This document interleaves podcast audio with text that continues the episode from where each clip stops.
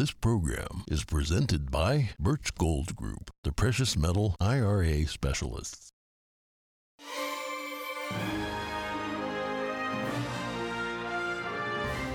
Good morning. In today's headlines, the trial of the Wisconsin Christmas parade killer draws to an end. A judge handed down six consecutive life sentences. We have more from yesterday's sentencing. Although they didn't ride into a majority on a red wave, Republicans do take control of the House and start out with some ambitious plans and a list of names. Chinese Communist regime leader Xi Jinping confronts Justin Trudeau at the G20 summit. Find out what he said to the Canadian Prime Minister. And TikTok facing new scrutiny, the head of the FBI expressing extreme concern over the popular social media app. We have the details. And Thanksgiving is around the corner. Is everyone going to have a turkey on the table this year? And at what cost? We spoke to an expert.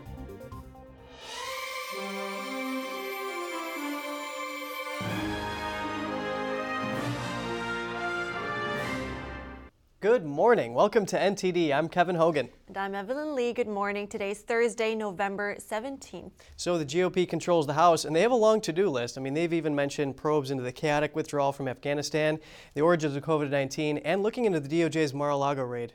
Right, and at the same time, Democrats are launching a counter investigation to see if there are any special interest groups supporting their probes. Hmm, yeah, the plot thickens. But Evelyn, what updates do you have for us from, from Wisconsin? Yeah, that's right. The trial of the Wisconsin Christmas parade killer is drawing to a conclusion. A Waukesha County judge handed down six consecutive life prison terms yesterday, one for each victim killed. This court is imposing a life sentence Gallery observers applauded that announcement, and the judge added over 1,000 years for reckless endangerment counts. Wisconsin does not have the death penalty, and he will not be eligible for parole. During the sentencing, the convicted killer Darrell Brooks spoke for over two hours, mostly about his mental health. He apologized to victims' families for the first time, but the judge denied his claims of mental illness. She said the four psychologists who evaluated Brooks gave him a diagnosis of antisocial personality disorder, but not a mental illness. Here's what the judge said yesterday. Frankly, Mr. Brooks, no one is safe from you. This community can only be safe if you are behind bars for the rest of your life. We may never know the true why, but we were provided with nothing here today other than a feeble attempt to blame mental health, which frankly does a disservice to those who truly suffer from mental health issues. It's hard not to think about what I watched and not have this reaction. 40 year old Brooks drove his SUV through a Christmas parade in Milwaukee last year. He was found guilty by a jury last month on 76 counts related to the attack. He was convicted on six counts of first degree intentional homicide. Yeah, and one of the victims was an eight year old boy. Multiple people were injured. Brooks has a criminal record and was out on bail at the time of the attack. The Milwaukee District Attorney's Office says he should have been in jail at that time and that his $1,000 bond was inappropriately low. And police in the college town of Moscow, Idaho are still looking for an unidentified suspect in connection with a quadruple murder that occurred last weekend. Four students were killed in a rental house near campus. No murder weapon has yet been recovered. We know that these homicides occurred in the early morning hours of Sunday, November 13th. Officers discovered the bodies of Ethan Chapin, Xana Kernodle, Madison Mogen, and Kaylee Goncalves inside the residence on King Road. There was no sign of forced entry into the residence. Investigators are continuing to collect evidence at the scene. We do not have a suspect at this time, and that individual is still out there. We cannot say that there's no threat to the community and as we have stated, please stay vigilant, report any suspicious activity, and be aware of your surroundings at all times. All four victims were stabbed with a knife. Two other people were found alive and unhurt in the apartment. News of the slayings prompted many of the 11,000 students to leave the Idaho campus early for Thanksgiving break. And video footage shows two of the four victims ordering food from a food truck the night of the murder. Police said Wednesday they are aware of the footage, which was live streamed on Twitch, and have found it helpful in developing a timeline of two of the victims' whereabouts. Police initially said evidence from the scene indicated there is no broader risk to the public, but later backtracked on that statement. Some victims' family members have been urging police to release more information about the killings. Moving on to politics now, Republicans are now projected to have a majority in the U.S. House of Representatives. They now have 219 seats, with 218 seats needed for control. Democrats currently have 209 seats. Fresh off their victory, Republicans are discussing their plans. They could be working on launching a probe into President Biden and his family. Meanwhile, calls for accountability for U.S. aid sent to Ukraine are growing. NTD's Daniel Monahan has more. Republicans are gearing up to investigate Biden administration officials and the president's son Hunter's past business dealings. They plan to look into transactions involving Hunter with China and other countries, and even to investigate President Biden himself. On the international front, Republicans could also seek to tamp down U.S. military and economic aid to Ukraine as it battles Russian forces. Speaking on Fox News, former Congresswoman Tulsi Gabbard contrasted the giving of aid to foreign countries with the treatment of America's own citizens. They need to stop giving a blank check to Ukraine and demand accountability for the tens of billions of dollars that they've sent so far. She also denounced the Biden administration's plan to hire 87,000 new IRS agents. She says they will go over every receipt of American taxpayers with a fine tooth comb, squeezing every penny they can. The Ukrainian government and their corrupt bureaucrats and oligarchs, and the defense contractors who are profiting from all these weapons, the Biden administration requires no receipts at all. She alleges the administration knows that most of this taxpayer money is going to corrupt bureaucrats. Gabbard, a combat veteran, also chastised the administration for sending troops and taxpayer dollars overseas while failing to take care of American veterans and service members at home. She says they are not given the care they need for service related injuries, illnesses, and diseases. Gabbard was joined by Representative Marjorie Taylor Greene in calling for increased oversight of foreign aid to Ukraine. I'm calling for an audit of every single penny that has been sent to Ukraine, including aid money and any other monies that have been given to the Ukrainian government. Greene also decried the Biden administration's handling of the southern border. We've watched tens of billions of dollars be sent to defend another nation's border that is not our own. Every single day, our border is invaded by people from foreign lands and also by drugs. She went on to say that over 300 Americans are dying every single day from fentanyl poisoning. She also accused the Biden administration of doing nothing to protect the American people. The Ukraine war is already nearing its ninth month, with hundreds of thousands estimated to have been killed. Daniel Monahan, NTD News. Georgia election officials hosted a dice roll at the state capitol yesterday. It's to launch an audit of votes in the recent election for Secretary of State. One by one, people chosen randomly from a basket of names came up to a table and rolled a 10 sided die. 20 dice were rolled in total to generate a number, which was then fed into a computer that determined the batches of votes counties, counties must recount as part of the audit. It stems from a law passed in 2019. An audit is required for general elections in even numbered years on a race elected by the Secretary of State.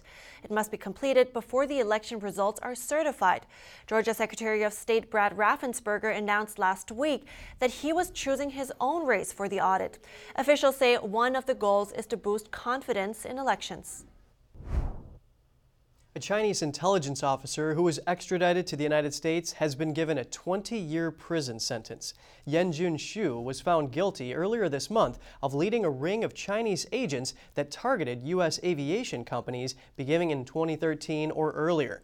He was recruiting their employees to travel to China, gathering confidential information from them and leaking it to the Chinese Communist Party. Xu is the first intelligence officer ever to be extradited to the U.S. He has been a state agent since 2003, having risen to the rank of Deputy Division Director at the Chinese Ministry of State Security. Xu pleaded not guilty at the trial, which took three weeks to conclude. And Chinese Communist Party leader Xi Jinping publicly confronted Canadian Prime Minister Justin Trudeau yesterday in person. He criticized him over alleged leaks of their closed door meeting at the G20 summit. That's a rare public display of annoyance by Xi, and it's caught on video.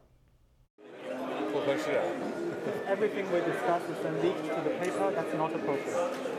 而且我们也不是那样进行的，没有。And that's not how the way the, the conversation was 如.果有诚心，咱们就用一种互相尊重的态度来进行很好的沟通，If there is 否则这个结果就不好说了。 if In there is Canada, we sincerity believe on in your part, free and open and frank dialogue, and that is what we will continue to have. We will uh, continue to look to work constructively together, but there will be things we will disagree on, and we will have 有些可以建设性，但是创造条件，创造条件。 let's create the conditions first. 好，好。 Xi's allegations likely stem from reports that Trudeau brought up serious concerns about alleged spying and Chinese interference in Canadian elections in closed door meetings. Neither the Chinese Foreign Ministry, state media, nor Canadian authorities said anything about the talks. But Trudeau confirmed points he had made to the media. That highlights tensions between the countries, which can be traced back to 2018. That's when China conducted tit for tat arrests in response to Canada's detention of Huawei executive Meng Wanzhou.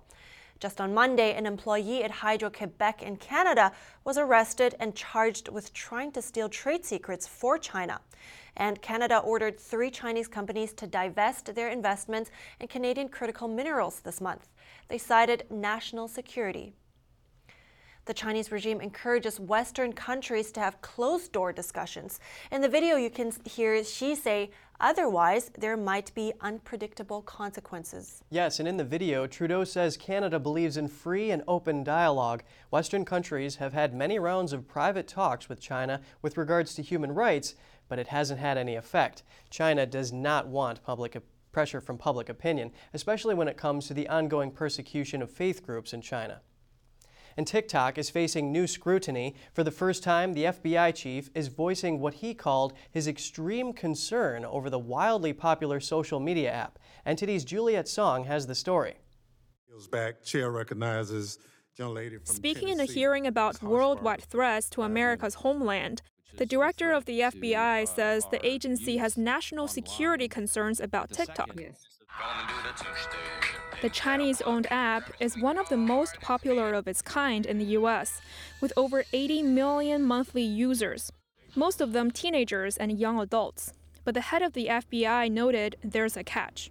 They uh, include the possibility that the Chinese government could use it to control data collection on millions of users or control the recommendation algorithm, uh, which could be used for influence operations if they so chose, or uh, to control software on millions of devices, uh, which gives the opportunity to potentially technically compromise personal devices. Wray's comment is in response to a lawmaker's question.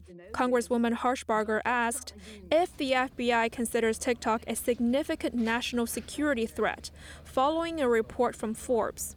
Forbes and other press reported that TikTok's parent company ByteDance planned to use TikTok to monitor the uh, physical location of specific Americans for the purposes of surveilling individual U.S. citizens. Wray said Harshbarger highlighted a very important threat. Under Chinese law, Chinese companies are required to essentially, and I'm going to shorthand here, basically do whatever the Chinese government wants them to in terms of sharing information or, or serving as a tool of the Chinese government. And so that's plenty of reason by itself to be extremely concerned. As for what's being done, Wray said he would give more information in a classified briefing. Responding to Wray's concerns, TikTok told NTD that while it can't comment on the specifics of those confidential discussions, they're confident that they're on a path to fully satisfy all reasonable U.S. national security concerns. Juliet Song, NTD News. Coming up, San Francisco announces that transgender people on low income will be given state benefits for up to 18 months. Find out the public's reaction to the program. And Thanksgiving is around the corner, but with all this talk about a turkey shortage, will everybody have one on the table? We find out after the break.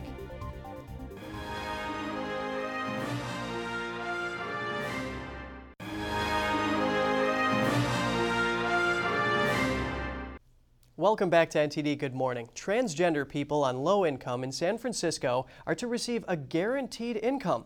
The plan was announced yesterday by the city's mayor. The pilot program will provide 55 low income transgender residents with $1,200 a month.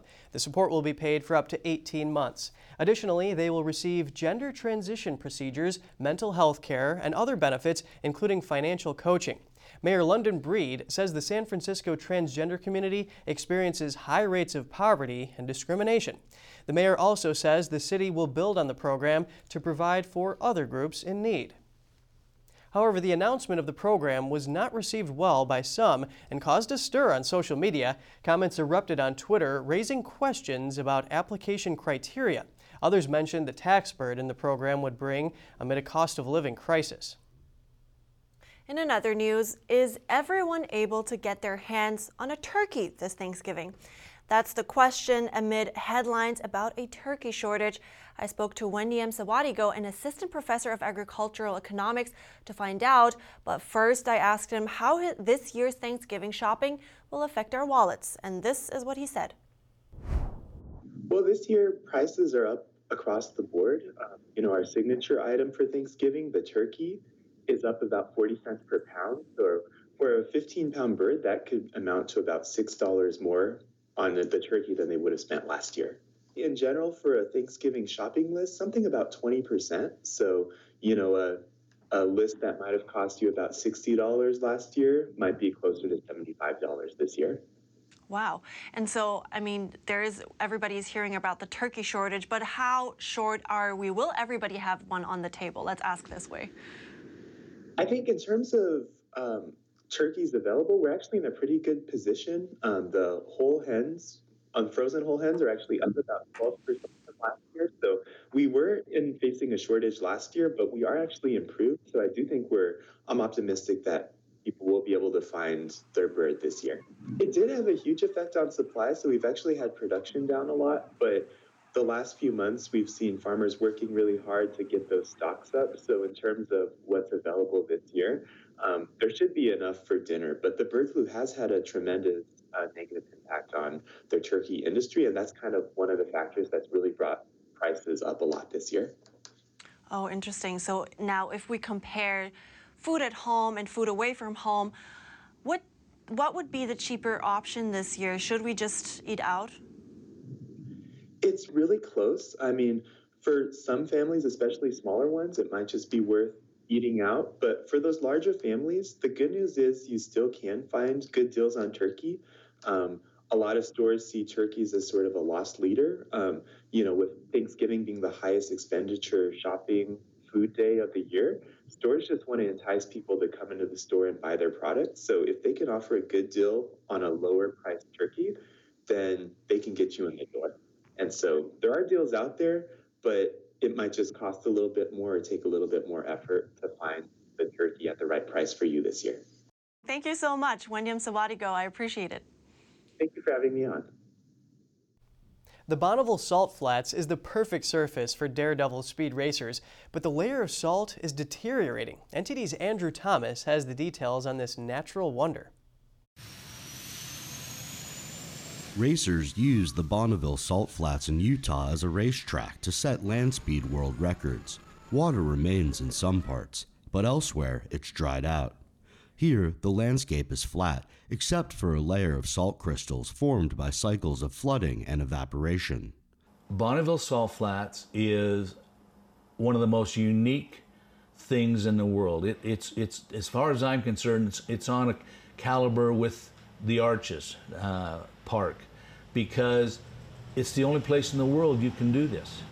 But the fragile landscape has thinned by roughly one third in the last 60 years, making it less reliable for racers. Speed Week events scheduled for this fall were canceled. Our salt flats, at one time, the racetrack was 13 miles long. Now, if we can find five miles of good track and two miles of shutdown, we're excited. The crust keeps tires cool at high speeds and provides an ideal surface for racing, unless seasonal flooding fails to recede or leaves behind an unstable layer of salt. After three decades of examining the salt flats in Utah, nothing has slowed the deterioration. But a new study could help find a solution.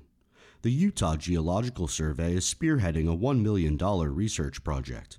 Scientists are gathering data to understand the factors that affect preserving the salt flats, including climate change, racing, repaving, and a mine on the site. We can try to do some fixes, um, but it might be trying to put a band aid on like a scar or like a, a huge wound. Like, we need to understand what's happening so we can make the best recommendations that are going to work in terms of the long term. The causes and solutions are under investigation, but all involved say that the landscape is a jewel worth preserving.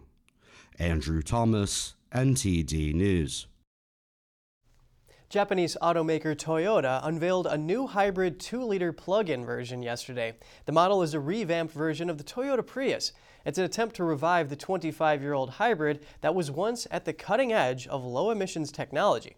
Japan's largest automaker introduced the upgraded vehicle as a way to bring hybrids to a wider audience. Battery powered electric vehicles, including models made by Tesla, still remain too expensive for many consumers. First launched in 1997, the Prius has so far sold around 5 million cars. The hybrid model will launch this winter, and the plug in hybrids will launch in the spring of 2023.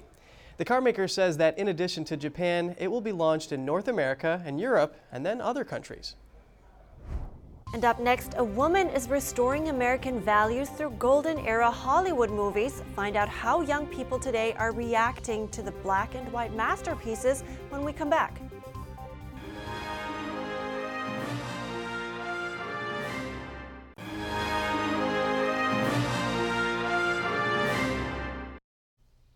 Welcome back. Next, we have an 83 year old Onalee McGraw who says Hollywood's classic films have the power to ignite young people's moral imagination and their cultural memory. So she decided to play TCM Golden Era movies in classrooms to bring traditional American values back to the young generation. Here's her story. There is a moral standard of right and wrong and good and evil that is timeless. Political sciences PhD Onalee McGraw came of age during the post World War II era in California.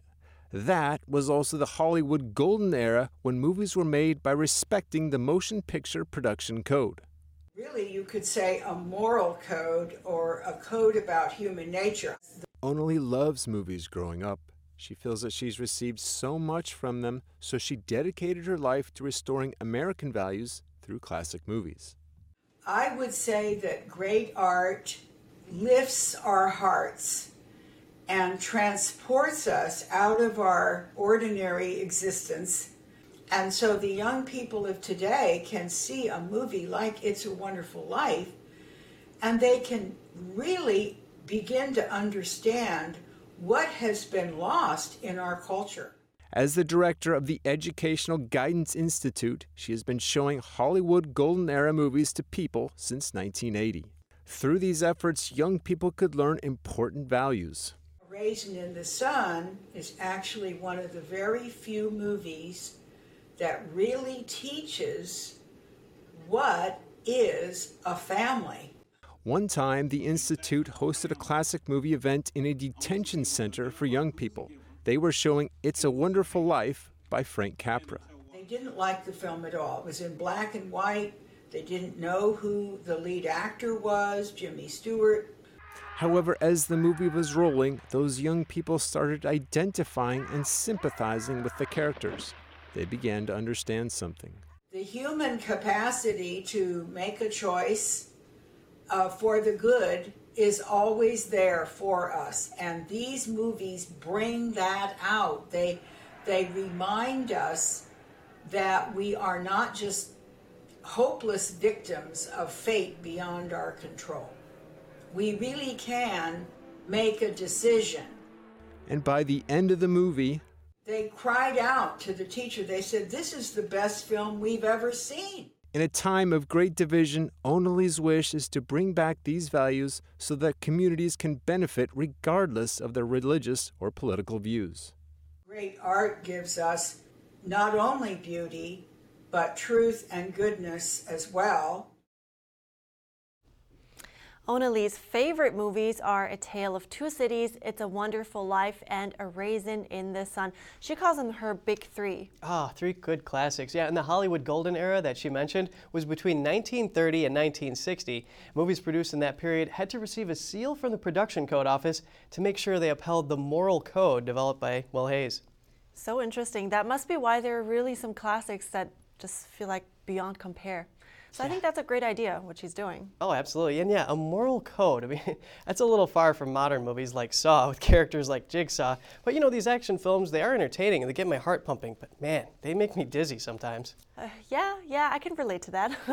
that's all for today's program. We'd love to hear from you before you go. Share your thoughts and your story at goodmorning at ntd.com. Shoot us an email if you'd like. Thanks for watching. I'm Evelyn Lee. And I'm Kevin Hogan.